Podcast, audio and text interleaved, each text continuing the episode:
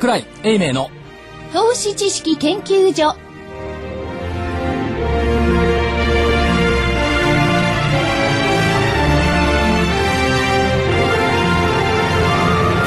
皆さんこんにちは。こんにちは。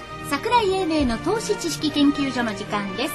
スタジオには櫻井英明所長、こんにちは。正木昭夫隊長、こんにちは。福井主任研究員、こんにちは。そして新人研究員の加藤真理子でお送りします。日経平均、大引けの日経平均です。9000飛び9円65銭となりました。35円41銭安の9000飛び9円65銭です。むごい。語呂合わせまで暗くなりそうですね。いや、空が入るとやっぱりなかなかね、明るくはできないね。まあずっと空入ってるんですけどね。まあそうは言いながら9000円台の攻防戦で一応9000瞬間割れる場面もあったんですが、まあ意味ないですかね。9000割れようがどうしようが意味はないんですが、一応9000台で終わったというところでしょうか。いや所長の予想との関連があるから意味ありますよ。どうして最初からそうやっていじめるんだ。いや僕は意味があると思った。意味がある今日は。はい、そうですか。ということで、まあずいぶん2週間前に立てた見通しって覚えてます？覚えてますよ。下限9436円。はるか遠くなってる感じがする。上限10255円。はるか。はるか雲の上。完全に読み間違いになってきてます。だからどうなんだろう。昨日の安値は今日の高値。みたいなところがありますけども、まあギリシャの選挙等々をはじめとして、まあ昨日はスペインというのも出てきてましたし、アメリカの雇用統計もあれ悪くはないんですよ。悪くはないよね。あれあの解釈ねおかしいんですよ。11万5000人でしょ。で3月と2月のもこれ増えてんですよね。情報修正。情報修正です。悪くはないんですが、持って出てきたのが雇用統計は何？労働率？労働参加率？いやだから後講釈でいろんなもの持ってくるんですよ。あれはね、あれマーケット見てからじゃないですかね。あのコメント書いてるのは。労働参加率ってだから労働希望する人が減ってきちゃったから、だから失業率は減ったってこれいかがなもんなんですか。まあ所詮いい加減な雇用統計というふうな捉え方をした方がいいとは思うんですが、労働参加率 63.6%、30年ぶりの低水準。労働参加率って定義、福井さん知ってます？労働に参加する人でしょうね。当たり前でしょ。それなら私でも答えられますよ。これね、単純そうなんだよね。厳密に言うとね、16歳以上の人口のうち働く意思のある割合を示す労働参加率。ああ、6割ってことです。いやだからそういう意味で言ったらね、潜在的な失業率っていうのは4割近くもあって、とてつもない国なんですよね。もうそんなことみんな分かってんだからね、アメリカに関してね。それが5000違ったり何日違ったら大したことないよなって感じがしますよね。まあただね、その5000っておっしゃいますけども、2月の雇用者数25万9000人、3月がこれ12万人から15万人、と増やしてるって言ったところ、5000じゃなくて数万で違ってるんです。数万単位ですからね。ということなんですけど、まあ予想と比較してね。そういうことですね。で、本当はねアメリカを注目するべきなんだろう。っていうふうに思う。諸悪の根源はアメリカですから。そもそも最初から起こったのはね。だってことの発端はリーマンショックから始まってるんですよ。その元はサブプライム。サブプライムですよね。だからボゲージでね、信用を創造してバブルを創造したアメリカをぶっ潰すっていう動きから始まっているこの動きだから、アメリカを注目しなきゃいけないのにしないのね最近ね。スペインよ、闘牛の国スペイン。多少過し状態から少し立ち直ってきてるからアメリカは話題にされないんですよ。そうずっとね、ギリシャね、喜劇のギリシャ。で、喜劇。ドタバタ劇は喜劇でしょうよやっぱり。で、スペインって先週だったかな、エンゲル係数がめちゃくちゃ高いのです。そうですね。びっくりしましたね。30%だよ。日本は20%だし。理由わかる？なんでスペインのエンゲル係数高いか。むしろ食べちゃうんだな。食事豪華にするんじゃないんですか。そうでしょ。もうね知らなかったですよね。スペインってね、1日にご飯に5回食べる。あ。少しずつ食べるんですか。朝食べてね、11時に食べて、2時頃食べて、6時頃食べて、夜の9時頃。ただ朝はコーヒーとパンちょこっとぐらいで仕事に行っちゃうんだ。で帰ってきて食べて。でメインは午後2時。お昼寝して、また食べて。シエスタ。軽い夕飯があって、本ちゃんの夕飯がある。だから5回になる。夜が長いんだ。長いんですね。だからそれだけ食事をするんだからエンゲル係数5回。だいたいね、食事5回する国のね、GDP がなんたらかんたら言ってね、相場崩すなっていうふうに言いたい。食事3回するよね。あそこに移民したらいいよって言って、えらい目にあった高級官僚がいたじゃないですか。まあいましたけどね。ただ一時期流行りましたよね。まあそば行ってもスペインの10年国債利回りが 6% を突破しました。で、スペイン 6% でしょ、はい、からギリシャなんかこれ 23% でしょ、うん、めちゃくちゃになってるんですが、一方で起きてること、うん、ドイツ、うん、ドイツの利回り過去最低 1.4、うん、それもさることながらイギリスもそう、うん、そうですね。でね、一番なんつうの漁夫の利はアメリカですか、うん、10年国債 1.833、はい、30年国債 3.036、うん、でここで立ち返って考えていただきたいのは、これも19日間かなんか 2% 割を10年国債、うん、過去 最長、うん、アメリカってつい3ヶ月4ヶ月前まで国債さばくのに大変だったじゃないですか、うん、はい、米国債の処理が大変だからって言って債券をきれいに見せようというふうな動きがあった。これわざわざ今やんなくてもイタリアだとかギリシャだとかスペインを持ち出すことでアメリカ国債すぐ消化できちゃう。いやー、安全資産だ。だから日本国債も買われちゃってね。そう。だからアメリカ国債安全資産でしょ、うん、で、日本国債も安全資産でしょ、そうで、それはそうとして、まあ日本はね別に国債買ってほしくもないんですけど、日本も金利上がると大変だから、それ見たら得してるんですよ、うんうん。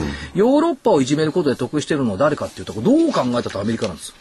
うん、国債消化という観点から見れば。うん、それでね、これバロンズで今週かな面白かったのは、投資家はアメリカ国債に逃避している、うん、っていうコラムがあった。逃げてる。うん、まあ逃げてるのはいいんだけど、資金をシフトしてるんですね。そうそう。で、前置きはね、うん、悪いニュースは良いニュースと金融市場では言われます。うん、ただこの格言はニュースが強烈に悪い時にだけ該当する。うん、金融政策あるいは財政政策が発動されて、悪いニュースが出ると金融政策だとか QE 推移だとかね、うん、出てくるから、強気派にとってこれ悪いニュースは実は良いニュースだ、うん、っていう前置きがあった上で、米国債は人気がある。しかし誰も利回りを求めてアメリカ国債を買っていない。そりゃそうですよね。インフレターゲット 2% って言ってるのに、国債利回り 1.833 とか逆剤じゃないですか。でもなんで買うんだ。不思議でしょ。だって3ヶ月で 0.02 とか 0.05 ですから。そう。これのね、比喩が良かった、うん。アメリカ国債は資産を守る駐車場のようなもの。うん。ニューヨーカーはマンハッタンのディナーのために$50以上の駐車料金を支払うのは仕方がないと思ってる。うん。駐車違反で車を運びされたら$50ではまず終わらない、うん、変なものにお金を投資して持ち去られたら 2% とか 1% とか言ってられない。だから逆座屋でも実質マイナス金利でもアメリカ国債は多分確実に戻ってくると信じてるからアメリカ国債を買ってる。なるほど、うん、っていうようなことが書いてあったんですけども、そういうことでしょうかね。それがパーティーですか。ギリシャですね、もう見ちゃったわけですからね。あれだけね、減額させられて。デフォルト。うん。ほんな誰だってアメリカ買いますよね。うん、とりあえずね。うん、とりあえずね、日本とかね、うん、あるいはイギリスでもいいや、うん。だけどそこで論理のすり替えがあって、はい、いや、これだって元の根本ダメだったのアメリカじゃんって、なんでそのアメリカの国債なのっていう疑問があるでしょ。うん。うん、まあ、多少、経済的に、うん、立ち直ってきてるというふうなことがあればね、はい、そちらの方が早く復興するからっていうことじゃないですか。復活復興というか。まあね。いや、でもそうは言ってもアメリカはアメリカですからね。それに比べてね、欧州のね、それこそフランスはじめオランダってそうでしょ、うん、まあギリシャなんか当然、それスペインね、うん、それに比べたらもうやっぱアメリカは全然っていう話になりますよね。それもう一つ、はい、日本っていうのもあるんですよ。日本ってもありますね。あるんですよ。日本はそれ債務比率なんかだったら一番ですからね。こんなもん誇ったってしょうがないけどね。いや、日本の国債利回りがね 3% にもなった日は大変なことになります。大変ですね。だって今回のところで4000億円とか5000億円、うん、金融機関の液出しが出てるじゃないですか、うん、あれ国債の債券関係の液出しですからね、うん、だから 0.8% だからもうできない、もうできない、うん、もうできないね、うん、でそれだけでも儲けてたわけですからね。ただね、そうは言いながら一つだけ救いの神が出てきたんです。お、出てきたんです。救世主あり。救世主、うん、昨日ねラスベガスで、はい、生意気にもヘッジファンド会議っていうのがあった。生意気ですね。生意気ですね。いや、前にあるんですけどね、うん、高い金もらってるから。あの人たちラスベガスでボクシングでも見ながら会議やってるのかな、うん、ラスベガスだったら、まあ、そうですけど、うん、ヘッジファンド会議ってのがあったの、うん、で出てる人がね、まず一人目、フィラデルフィア・ウォートンスクールの教授ジェレミー・シーゲルさん、うん、この人はまああんま大したことない。あんま大したことないんだけど、ヨーロッパは非常に混乱していると。うん、ECB は最終的には為替市場に介入してユーロ相場の押し下げに動く。うん、これはまあいいかなと、うん。それより嬉しかったのは出てきましたよ。ドゥニエル・ルービニさん。ついに出てきた。桜井所長の好きな人。もう大好き。この人が出てくると相場下げ止まる。ね。で言っていること。破滅教授なんて言ったか。破綻教授か。ユーロ圏はゆっくりと破滅に向かっており、最終的に崩壊する、言ってくれましたね、この人言ったこと当たった試しないんじゃないですか。いや、リーマンショックだけは当たってた。その後はね、ダメだと言いながら常に反発してきた、ここ数年。ルービニさん、ラスベガスよ、ニューヨーク大学教授がラスベガスに行って言ったことはユーロを破綻する、そしたらまあ今日下げてますけど、想定以上には下げてないでしょ。そうですね。だって為替も多分出てくる時79円台の後半ですよね。でしょ。これね、ルービニさんやっぱ頭いいわ。頭いい。ニューヨーク大学の教授がのことある。期間を言ってないもん。ゆっくりですよ。ゆっくり。ゆっくり破滅に向かってよってね。いいとこに来ましたね。最終的に崩壊するって。いつだか分かんないもん。時間軸なし。時間軸なし。体力があるんですね。俺だって言えるわ。どっかで当たるかもしれない。でもね、ルービニさん出た後って一旦止まるのよ、下げが。ここのところ。そうですね。いや、この間なんかわけのわかんないチリとかで出てきたけど、今度はラスベガスで出てきたから。ルービニさん一度強気になりませんでしたっけ？なった。なりましたよね。そこからもうダメなんです。そこからダメになりました。いやでもルービニさんね、先々週も出てたじゃないですか。それから後までこけてんだもん。まあしかしルービニさんも誰も会ったことないけど、これだけ有名になったってのは大したもんですね。福井さんに言ってるか。ひょっとしたら我々の間だけかもしれないですよ。かもしれないですね。このウォートンスクールのシーゲルさんなんか大物だったりなんかして。かもしれない。ウォートンとかね、トップ学校ですからね。まあファイナンスのね、教授ですからね。でもこれぐらい言えますよね。ヨーロッパは非常に混乱してるって別にシーゲルさんじゃなくても言えるもんね。本当に混乱がこんなね、極東の日本にまで及んでしまって。でも人々はよくね、あんまりヨーロッパ、ギリシャの問題なんていうのは日本に影響ないという、本当はあるはずですよね。だって現実的にどれだけ日本の銀行で抱えてるかわかんないんですからね。だってこの間買ったばっかりじゃないですか。買ったばっかりですよね。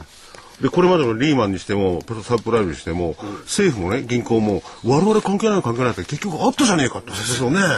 あの人たち言ってること信用できないな。信用しない。だやっぱりね、今日はゲストの方においでいただきましたけどもね、やっぱり金融とはちょっと縁遠くね、地道にね、地に足をつけて経営をされている企業の社長さんに信頼できる。いや信頼できる。なるほどね、社長の話は面白い。で今日はお伺いしていくね。その前にちょっとお知らせに戻ります。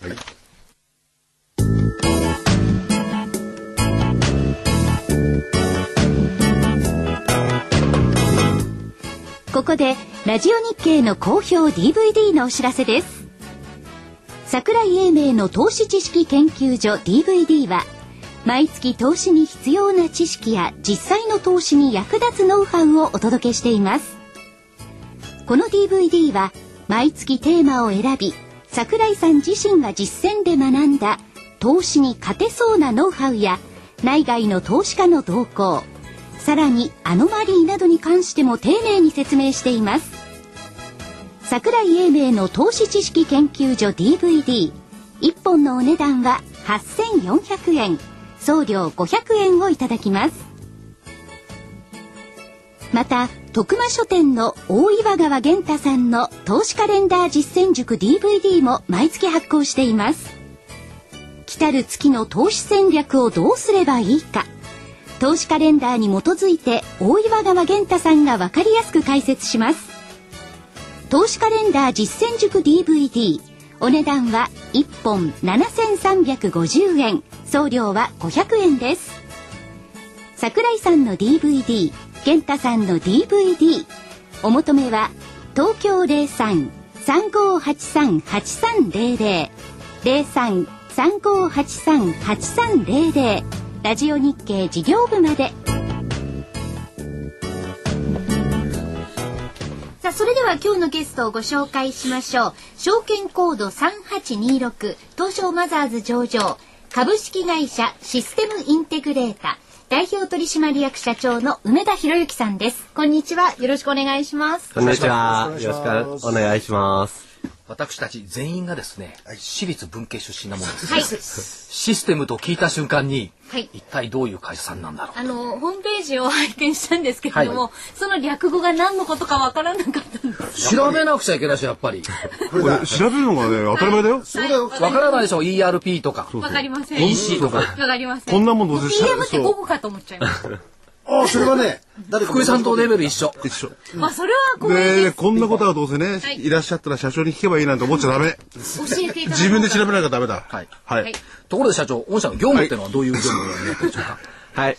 今言ったですね、わからないような言葉の製品を作ってですね、皆さんにお届けするようなものなんですけれど、はい、我々の製品っていうのがソフトウェアの製品なんですね。はい、で、EC というのは、e コマース。電子商取引ですよね。はい、皆さんもインターネットで買い物をすると思いますけれど、はい、仕組みをですね、パッケージソフトとして、作っていると。そうすると手で1からあれを作るのはすごい大変なんですけれど、はい、そのパッケージを買って、そのパッケージの、通りに商品情報を登録すると普通の人が買いに行って、はい、商品を検索してカートに入れて、自分の住所を入れて、カード決済を例えばして、っていうような仕組みが全部、入ってるっていう、まあ、そういう製品ですね。はい、そうだよ、君はわからないだろうけど、うん、我々の生活を非常にね簡単にしてくれてんだよ。そうですね、僕もよくわかんないんだけどねもう一つはその ERP、 これは私たちもそう具体的にはどうだろうねえそうですね。エンタープライズリソースプランニングの略です。はい。素晴らしい。所長は違うな。みんなね、さらっと ERP っておっしゃいますけどね、ERP が何って知ってる人意外と少ないかもしれない。で、それね、言われても分かんない。はい。これはどうなんですか。業務の統合パッケージを基幹産業システムと言われてますけど、これどういうことなんでしょうか。そうですね。まあ ERP って言葉とですね、その実際の製品の実態ってのは少しちょっと乖離があるんですけれど、まあその話するとちょっと長くなるんですけれど、まあ ERP ってのは日本語にすると統合型、基幹業務パッケージっていう、はい、まあそういうことでですね、基幹業務っていうまた言葉なんですけれど、例えば普通の会社で会計の仕組みがあります。会計システム、ソフトウェアで、それから販売管理の仕組みがあったり、はい、それから発注して在庫して在庫管理するという調達管理とか生産管理とか、人事給与とかですね、まあ、普通の企業、まあ、ERP の E はエンタープライズっていった企業の意味なんですけれど、はい、企業のそういう業務をバラバラじゃなくて統合型でっていう形でですね、はい、例えば販売で売り上げが立ったらそれが自動的に会計の仕分けデータっていうのに流れていくんで手作業が必要ないっていうような、まあ、そういうような製品が ERP で、これが我々2つ目のプロダクトとしてやっております。はい、ですから、まあ、あと2つの、まあ、市場っていうと、まあ、開発支援 PM っていったところになってきてます。やっぱり大きいのはこの EC と ERP ですか。そうですね、売上自体が大きいのはこの EC と ERP なんですけれど、はい、まあ、パッケージでその EC と ERP はそれをベースにした、まあ、一つのお客様に合わせたソリューションという形で、結構汗かいていろいろそのお客さん向けの、プログラムとかそういうのを追加するんですね。はいはい、そうじゃなくて、そのパッケージをそのまま買ってはいそのままお使いくださいと、うん、逆にこっちはまあ、売れれば売れただけもう利益になるっていうのが、開発支援ツールであり、はい、まあ、プロジェクトマネージメントツール、こっちの2つの PM ですね。はい、午後じゃないですね。午後じゃない、はい、PM ですね。でこちらの方は、売上は先ほどの EC と ERP より低いんですけれど、はい、利益率がすごく高いんで、利益面で言うとこの4つ割といい勝負っていう感じで、4つの製品で今うちの会社は成り立ってます。はい、でそういう最中にですね、はい、このゴールデンウィークの真っ只中の5月の1日に御社が発表されたコーポレートスローガンとコーポレートステートメント、これちょっとびっくりするような、これね言葉はあれですけど面白い。はい、まずですね、はい、コーポレートスローガン、時間を奪うのではなく時間を与えるソフトウェアを作り続ける。うん、確かにね、いろんなものってそのコンテンツだとか、まあ、Facebook なんかもそうですけども、こういったものを使うと時間を奪われますよね。まあ使い方にもよるんですけどね。いや明らかにだって時間取りますよね。でそういったもののやっぱりソフトを作るのもそうだし、はい、時間を奪うんじゃなくて時間を与えるソフトを作り続ける。でこれはやっぱりすごいなって思って、コーポレートステートメントとしては4つ出されてますよね。で社長がおっしゃったのは、コンピューターは人間の作業を効率化して価値の低い労働から解放するものだ。当社はこの本来の目的に沿ったアプリケーションを作り続けていきます。ということで、まずはその社長 EC サイトの構築パッケージ、これ人々が買い物に行く時間や労力を軽減します、うん、お店に行かないで電子商取引で買えば、うん、はい、いいわけですね。そうですね、はい、で2番目が、ウェブの ERP 業務を効率化して単純な作業から解放します、うん、助かる、ね、3番目開発支援ツールシステム開発の生産性を向上して長時間労働から解放します。助かる。4番目プロジェクト管理システムプロジェクトを円滑に進めデスマーチ死の更新をなくします、うん、助かる。デスマーチがなくなる。プロジェクト関係ないでしょ。関係ないですね。ですよね、はい、はい、だからコンピューターの利用法が広がってデジタルダイエットの必要性も叫ばれるようになりましたが、そんな現代社会においてでも我々はあくまで時間を奪うのではなく時間を与えるソフトウェアを作り続ける、これにこだわる。これどういう発想から社長来たんですか。はい、そうですね、まあ、きっかけはですね、今年の1月に、まあ、まさにその時間を奪う方の、まあ、ソーシャルネットワークであるツイッターとかですね、フェイスブックの中でちょっとエンジニアの中でちょっとある議論が起こってですね、はい、で、まあ、ソフトウェアを作る立場のエンジニアとしては、態度をはっきりすべきだ、うん、でそういうソーシャル系とかゲームとか、うん、そういう時間をこう奪うコンテンツを作る、うん、はい、というエンジニアの態度と、はい、それからそういう時間をこう、与える側ですねでっていうのを、まあ、はっきりさせようみたいな、はい、そんなのがちょっと盛り上がったんですね、うんうんうん、で、うちの会社ってのはその後者時間を与える側にこう一生懸命ずっとやってきてると。最近どっちがなんか勢いあるかっていうと、実はゲームだったりとかですねソーシャルとかですね、はい、まあ、そういうのが勢いあって、エンジニアも結構そっちの会社に流れるような流れもあるんですよ、はい、就職の関係でも、ね、でも私はそれが悪いとは全然否定するわけでもないし、それももう世の中のニーズでこうすごく立派だと思うんですけれど、自分の会社としてはその時間を与える側でずっと行くよと、はい、これはもう社員にも宣言して、うん、で世の中にも宣言して、うん、やろうっていうのが今回のコーポレートスローガンをバッと明示したっていう形ですね、うん、時間を与えるソフトウェアを作り続ける、うん、で社長ついでコーポレートマークもこれ変えられちゃったんですけども、ね、13分割時計っていうやつ、うん、そうなんですよ。で、まあイメージしたのはですね、はい、まあ、皆さんに分かりやすくてですね、例えば、まあ、これちょっと業界の人じゃないと分かんないのかな、ゲートウェイっていうコンピューターが昔流行った時にですね、でゲートウェイってのは、ね、ちょっと若い女性知らないかもしれないですけど、そんな若くないですか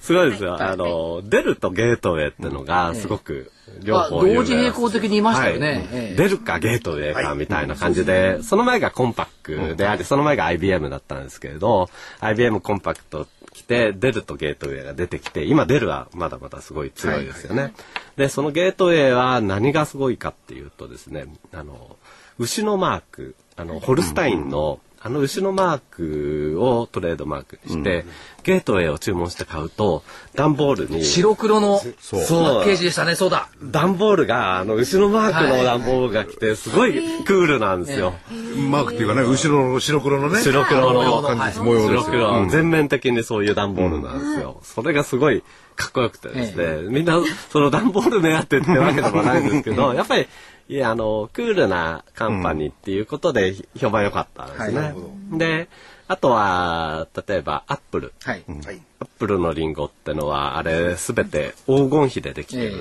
ん、でかじってるんですね、はい、やっぱりちょっと印象残るじゃないですか、うん、で日本のこうコーポレートロゴって考えてみると、例えばまあソニーって名前出しちゃあれなんですけど、もうゴシック体がこう並ぶようなもの、はい、日立にしろ、まあ、そういうのばっかり、野村証券の社長なんかヘトヘトって書いてあるでもうゴシック体こう並べる、まあ明朝体でもいいんですけど、はい、すごくこう地味なのが多い、はい、でやっぱりなんかピーンと印象に残らないんで、よしこの機に何かこうすごいのを考えてやろうと思ってですね、まあ、ずっと考えて、はい、じゃあその13分割時計、はい、要するに12時と、0時っていうのを了解、今の普通の11時とこに12時と書き、はい、一番前上が0時っていうことで、はい、ちょっと見て気づかないんですけれど、その間にで1時間あると、うん、でそこになんか幸せな色のピンク色が出るんですけれど、我々はその1時間を作ってるっていう13部活時計っていう、はい、これすごいアイデアだろうと思って、まあ、コーポレートワークにしたんです、はい、この5月1日からですね、まだできたってほやほや、はい、ね、時間を奪うんではなくてね、時間を与えるソフトウェアを作る。これいいですよね。いいですよね。福井さん的ですね。はい。25時間1日。福井さん28時間がないです。そうか、28時間。そう、ほとんど無駄なことはしない。まあ、それはちょっとちょっと業績のところをお話を伺いたいんですけども、はい、復調というか、こう、戻ってきてるっていうイメージを受けるんですが、堅調ですよね。そうですね。まあ、おかげさまでですけれど、はい、前々期、まあ、当社今18期目に入ってるんですけれど、はい、まあ、前々期に前々期じゃないな、3期前に、まあ、初めて、まあ、少しだけ赤字を出してですね、うん、まあ、創業以来ずっと黒字できたんですけれど、はい、まあ、その反省でちょっといろいろ緩んでるところをこうしっかりしようとかですね、うん、まあ、合理化をちょっとしっかりやろうとかいう形で、かなり筋肉質の体質になれたかなと思って、うん、はい、で前期が、まあ、創業以来の最高益に、まあ復活して、はい、まあ、今期今その勢いでこういい調子できてるっていう、はい、そんな状況です。何しろ社長のお好きなのは、はい、タブーへの挑戦っていうのがお好きらしいんですけども、うん、ホームページでですね、はい、社長のブログで初めて拝見したんですが、うん、社長の年頭の抱負、はい、1月12日に書かれてるのは株価を2倍にすることを口にする、うん、普通はやらないですよね。話しちゃう。うん、今年の抱負は株価を2倍にするという仰天な抱負にしました、うん、で、書いてあったんですが、実はなったんですよね、もう。そうですね、年初6万円だったのが15万円台まで、15万円か、ね、来ました。これも倍になった、うん、でそしたらね、今度は3月26日の時点ではですね、今度は公募価格を目指してということで、年初の株価2倍の目標は先週ひとまず達成しましたと書いてるんです、うんうん、でここで目標も情報修正し、こっから2倍の26万円、これをこう次なる目標にします。で、これは公募価格ですよね、かつて、うん、はい。で、この計算がいいんですね。IT 業界なので、うん、二進法できます。うん、1が2、2が4、うん、4が8、うん、ということですけども、でも実際にだけど有言実行で1月12日におっしゃったことが現実化して、うん、さらに情報修正、業績の情報修正とよく聞くんですけど、株価目標の情報修正ってあんまり聞かないですけど個人的ですからね。いやでもほとんどこの株価に関してね、経営者が言うなりなんなりってのはタブー視されてるんですけれども、そうですね、なぜこれあえて。そうですね、例えば、まあ、経営者ってのは会社の売上とかですね、利益っていうのをこうきちんと、まあ、目標をこう公開してですね、でそういうコミットメントをしたのに向かって一生懸命努力するっていう、はい、これは経営者としてやるのが当然とされてるわけですね。で一方経営者っていうのは株価を上げて会社の資産価値を上げる、これもすごく求められていると、はい、両方とも求められているのに片方はなんか言わない。うん、コミットメントを、はい、まあコミットは私もしてないですけれど、目標をどうしてんのかとか、それ一生懸命やるよっていう宣言さえもこうしなくて、まあ株価は業績についてくるからとかですね、うん、市場が決めることだからって人事みたいなことで言うのが良しとされてるってのが、うん、それはよくよく考えるとどうかなってと思うんですね。これワールドワイドでどうかまで調べてないんですけど、はい、まあ少なくとも日本のそのディスクロージャーポリシーとして株価はまあその、コミットメント、はい、コメントしないっていうのは、うん、企業の姿勢としては私はおかしいんじゃないかって感じたんですね。うん、でおかしいと感じたからには自分が正しいと思うことをやりたい。でこれが問題があるかというのを、まあ、一応確認したところ、うん、それを目標ですよ、はい、目標にするということとはもちろん OK、うん、でそれを目標にするということを、ちゃんと、うんオープンにすることも OK、うんね、で OK なら自分が正しいと思うことをやろうというふうに、はいまあ、決断したのが4月なんですね。でもこういうブログを拝見すると、うん応援したくなりますよね。うん、ありがとうございます。それでもともとほら理科系の人ですからね。我々誰一人いない。我々文化系だったら理科系のこと言うから株価何倍とか、そうじゃゃない、ちゃんとね、それは裏がって言ってるんだと思うんですよね。まあそれなりにだから、うん、経営もさらにパワーを入れていこうっていうのがあって、うん、多分お話になれてるんだと思いますし、うん、それからもう一つその、はい、今マザーズですけども、うん、東証2部上場を目指す、うんうん、これでも1年前倒しになってますよね目標よりも。そうですね。早めになってますよね。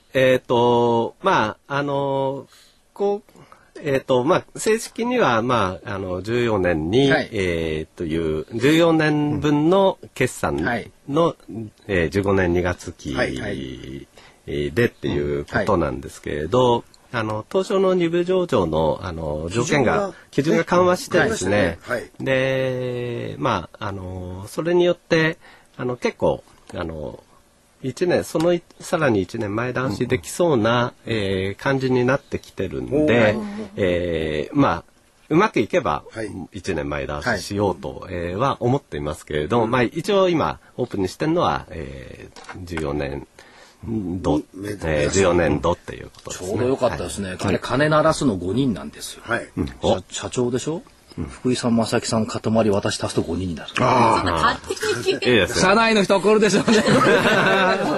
上場するときにね、カンカン叩くのがあるんですけれども。ここのところ、社長あれですよね、東証2部に、こう、昇格する企業って、結構市場の注目を集めてますからね、最近のところの傾向として。はいはいそれでどうなんですかその、まあ、14年度、15年度、2部ということだと売り上げとかいろいろね、チェックはされるだろうし、それはクリアしなきゃならないんですけれども、業界の全体的な環境っていうのはこれどうなんでしょうかね。そうですね。まあ、IT 業界は今かなり景気がいいと思っています。これは、日本人って大体、真ん中ぐらいだと悪い悪いってみんな言う、なんかすごい、世界一ではないんですけれど、悲観的な国民とよく言われますけれど、もうなんか景気とか言ってると大体石投げられそうな国民性。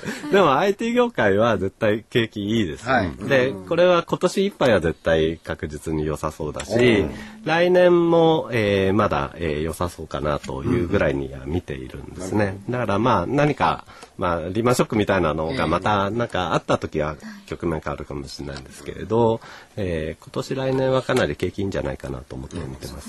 やっぱりねはい、特に、ね、金融機関のシステム投資とですね、それからスマホの伸び、このあたりで結構大きいですよね。そうですね。はい。それとやっぱり体質自体を、福井さんみたいな体質じゃなくて筋肉質に変えた。筋肉質ね。これは強いですよ。そうですよ。ね。持続力もあるし。そう。それでまあそういうのも効果を発揮してね、前期ですか。からねこう黒字バーンしちゃった。それもね、生半可なこの上昇率じゃないですよね。それで、あとはその売り上げ、まあ失礼な話なんですけど、売り上げそのものはあんまり伸びてないんですけど、やっぱり利益をするように出せるようになってるんですよね。まあ中継の目標でもね、2桁増、13年度、14年度出されてきてますし、何しろ、だって借金借入金がないですもんね。そうですね。ずっと創業以来無借金で。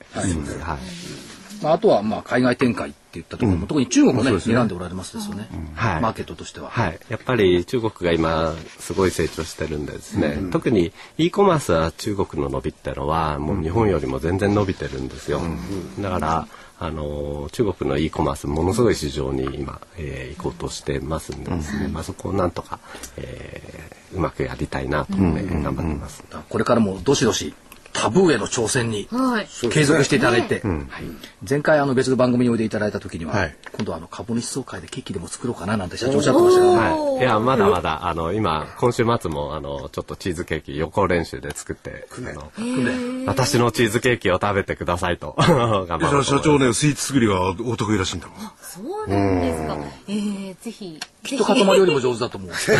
思います。確実ですそれは。経営者の方って意外にそういう方が多いですね。ね、自由にされてる方。なんでだろうよくわからない。いやそういう方ばかりじゃないですよ。あ、そうですね。たまたまねこれとこれ合ってるのが。我々が。そう。で社長はやっぱり時間を作るのがうまいから。そういう企業。そうか12時から1時間増えたの。チーズケーキ作ったり。そう。そういうにしてるんだ。いやだからねなるほど。社長のところでいろいろものを使ってなんかすると時間が増えて家族だんだん。僕はもうたくさんですけどそういうのもあるよね。でも本当にいろんなことに挑戦していただいて、これからねご発展をお祈りしたいと思います。ありがとうございます。お越しいただきました。ありがとうございます。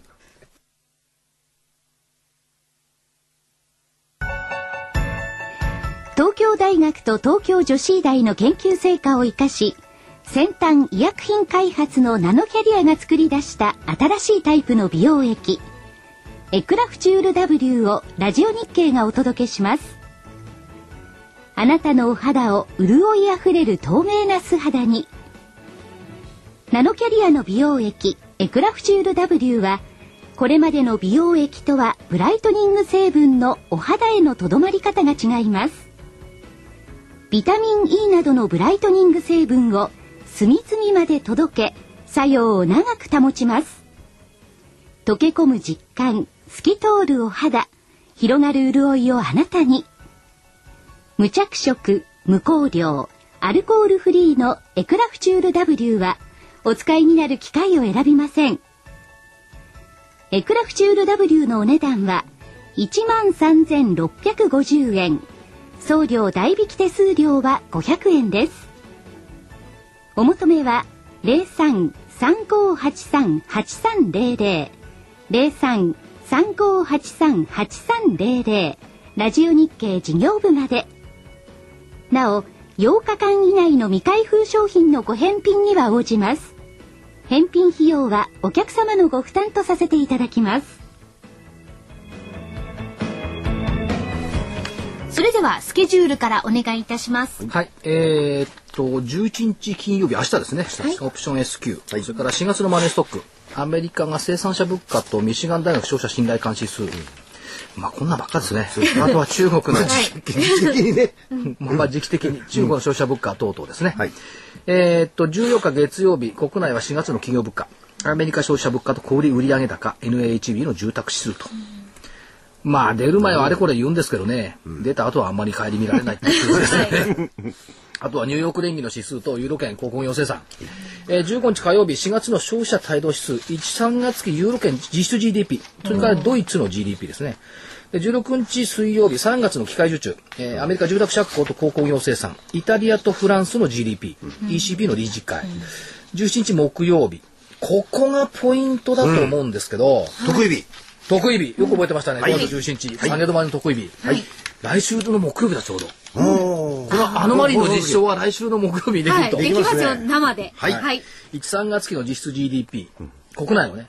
だから逆にね、こいつが意外と良くて反発っていう可能性もあるんじゃないですか。だからアメリカの景気先行指数、フィラデルフィア連銀景気指数と。18日金曜日、これほとんど何もありません。ドイツの PPI だけ。そして金星の逆行が開始します。今度は金星ですか。この間水星でしたもんね。水星、金星と。スーパームーン見ました。スーパームーンはもう 1.4 倍のスーパームーン見たら株価が下がっちゃった。いい月でしたね。いい月でしたね。ということで見通し、スーパームーンを挟んで、何が加減が 9,436 円、上限が 12,255 円。なんだこりゃ。2週間前の話です。なんだこりゃ。はい。全く違いますもんね。9,007円、飛び飛び9円、飛び飛び9円。これ誰ですか、この見通しを出したのは。桜井英明と申します。あ、そっか。今度会ったらね、ちょっとぶん殴ってきます。横にいます。私がいなかったから下がっちゃったんですね。そうかもしれないね。逃げ出したからだ。逃げ出した。かとまり逃げ出し計画。ちょっと修行に。それで来週の見通しは下限8,875円。割るんですか、9,000円を。だって今日も1回割ってるから。まあそうですけど、はい。これね、200日移動平均線 2% 下乖離。はい。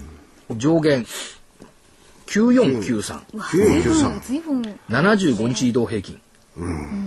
というところなんですが、だんだんね、この日経平均で物を語る意味のね、虚しさを感じてきてるんですよね。ですね。でしょ？まあまあ、これ続けますけど、なんで虚しいかっていうと、日経平均でやっぱりいびつな指数だし、まあ個別の集大成なんだけど、個別反応してないし、だからこういう中で新興市場だとか個別銘柄結構動いてるところが多いんで、日経平均だけで全ての投資マインドを測れるとは思えないし、一部の機関投資家のなんか投資もしないような機関投資家の論理だけがね、おかめ八目的にね、日経平均っていうのに現れていて、実際に投資してる方々って日経平均下がってても自分が持ってる銘柄上がってればそれでよしって言ったことあるんで、それ反映してないんで、ちょっとその日経平均で真剣に物を語る虚しさっていうのをね、感じているところでは。自分とか特にそうですね。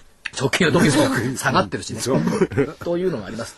だからまあ全体相場はヨーロッパの特にまあギリシャとかスペインの動向に引きずられるんでしょうけども、問題はやっぱり個別っていうことでしょ。で見ていくと別に注目銘柄とかじゃないですけど、あのトヨタが今期営業利益1兆円に設定した。でこれ今日ね全体売り物の中でよりからプラスでしたよね。はい、そうですね。それからことの良し悪しは分かりません。コンプリートガチャはもう廃止していきますよって言ったら DND とかグリーとか朝から買い気配って言ったところですから、やっぱりそういった個別の動きに対する解釈判断の方が必要なんじゃないの。ある意味ではやっぱりその手足目鼻口を使って企業をよく見る、だから数字と決算短信と紙芝居だけど追っかけてるのはもうやめましょうよっていったところが出てくるんじゃないかな、そんな気がしますよね。なるほど。でまあ5月17日下げ止まりの日得意日っていうのがあるんだから、はい、2月14日に次ぐアノマリー大安ですよ。大安は大安って読むのよ。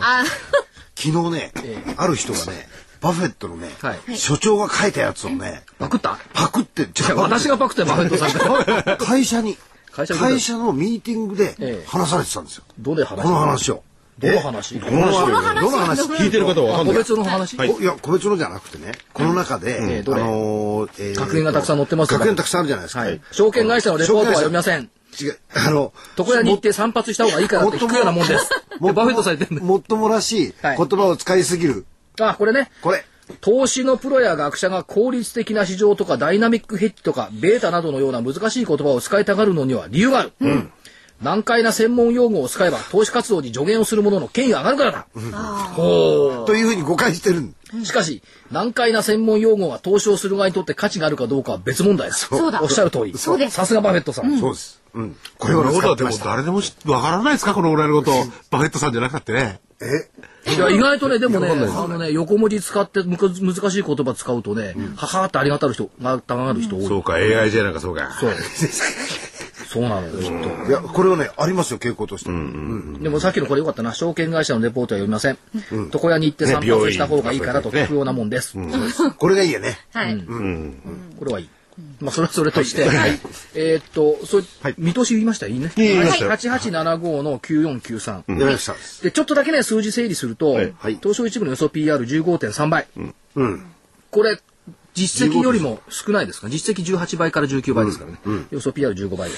PBR0.96 倍。東証一部の時価総額268兆円。単純平均株価221円。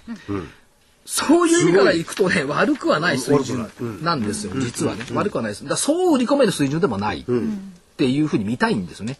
で、紙芝居的に見ると、騰落レシオが昨日で 65%。2月143ですからね、半分になっちゃった。25日線が9545円で 5.2% 下返り、75日線9498円 4.7% 下返り、200日線9057円 0.1% 下返りなんですよ。で、さっきアップルのマークが黄金比率でできてるって言ってましたけど、黄金比の水準にもほぼ到達。調べたらね、ちゃんと白銀比と青銅比ってなのね。へえ。これ僕初めて知りました。なんですかこれ。同じ比率。黄金比の同じように1割るルート2とかねあるんですよ。白銀比と白銀比ってないと思ってたらあった。あと青銅比。でもみんな黄金比率ですね。みんな調べようやっぱり。ね。だから分からないことはすぐ限定に当たって自分で調べる。福井さんみたいに聞きゃいいって言うと嘘を知られたらどうするの？いや、そんなことはいい、そういう方はいないでしょう。そうかな。私も聞こうって思っちゃいますけど。まあそれは時間のね節約になるんですが、そうは言いながらじゃあ DV くどいようなさっきからなんかやたらこれ CM 流してる。はい。投資知識研究所の4月号の DVD はチャートです。はいはいはい。紙芝居ね。はい。所長がチャートについて語ります。はい。波乱相場を乗り切れ、株に勝つチャートはこれだ。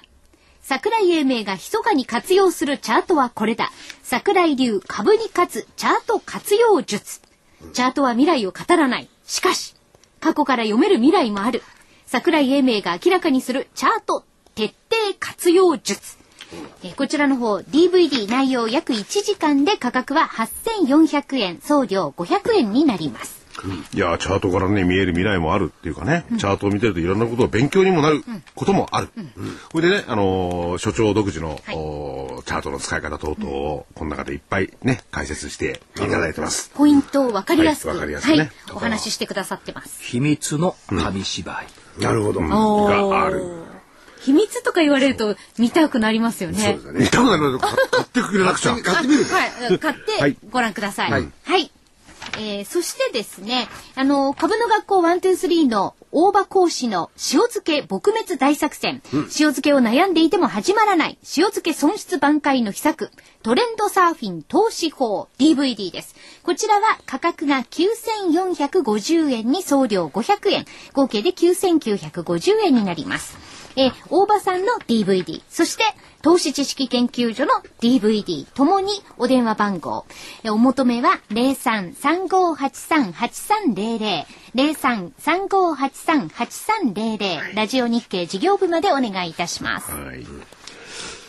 まあ、あとはやっぱりさっき言いましたけど、足だとか手だとか目だとか口だとか鼻だとか使いましょうっていう話に、この間ある自動車部品の工場の横を通ったんですよ、はい、これね、ゴルフ場に行く途中にあるんで毎週見てるんですけども、はい、この会社ですね、数年前に駐車場をぶっ潰して工場を新設したんですよ、うん、そしたら株価がねやっぱ上がったんですよ、うん、今度何潰してます？今度ね、テニスコートぶっ潰して今度ね、テニスコートぶっ潰して、これ多分工場建てると思うんですよ。でね、国内だけで足らなくて、これ南米とかにも工場建ててるんですけど、やっぱりね、ある自動車部品メーカーですけども、そういう会社をやっぱり自分の目で確かめるっていうのはね、重要だと思います。まあこの番組個別銘柄の話じゃないから、ある自動車メーカーとしか言いませんけど、今度はテニスコート。そういうのって結構ね、その身近にあると思うんですね、工業地域だとかゴルフ途中だとか、そういうことにやっぱちょっと気を配るっていうのがね、必要じゃないかなと。そう有給土地を使っててね、他の工場潰してる可能性もありますからね、その辺をどう見るか、やっぱり調べなきゃダメですよね。そうです。最初にね、テニスじゃあ有給工場潰してないのだって、ブラジルとか南米にも工場新設してんだ、あっちの方がわかりますよね、日本国内の工場とかね。でもそれだけ足んないから、国内のだってテニスコート今まで持ってたこともすごいけど、まず最初に駐車場をぶっ潰して、次テニスコートぶっ潰して、いいテニスコートだなと思って見てたんですけど、横足らないんだなっていう気がします。なるほど。まあだけど、そういう自分でものを見ていくっていうのが、だから他力本願もうやめましょうよっていうのがね、ずっと言い続けてはいますけども、まあ、テクニカル的なさっき DVD の話もありましたけども、いろんなサイン見るとね、確かにね、安いところに来てるってのありますよね。でもまあテクニカルに頼らないっていう意味では、今月の31日木曜日、18時から、はい、日本M&A センター、コード番号2127、東証一部、日本 M&A センターの本社、これ丸の内トラストタワーの中の19階にありますけども、ここで企業研究会をやる予定です、はい。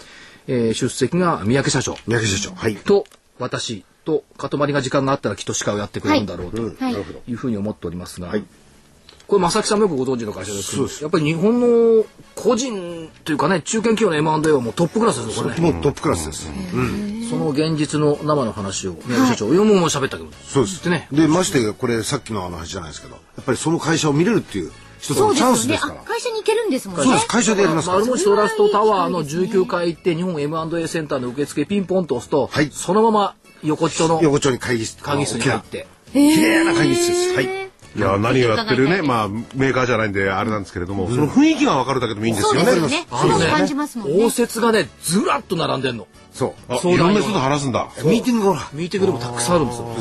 それ見ただけでもね。それでどのぐらい埋まってるか見てね。よし、いっぱい埋まってると思ったらこれですよ。それも必要なことかもしれません。はい。時間が足んなくなってきました。はい。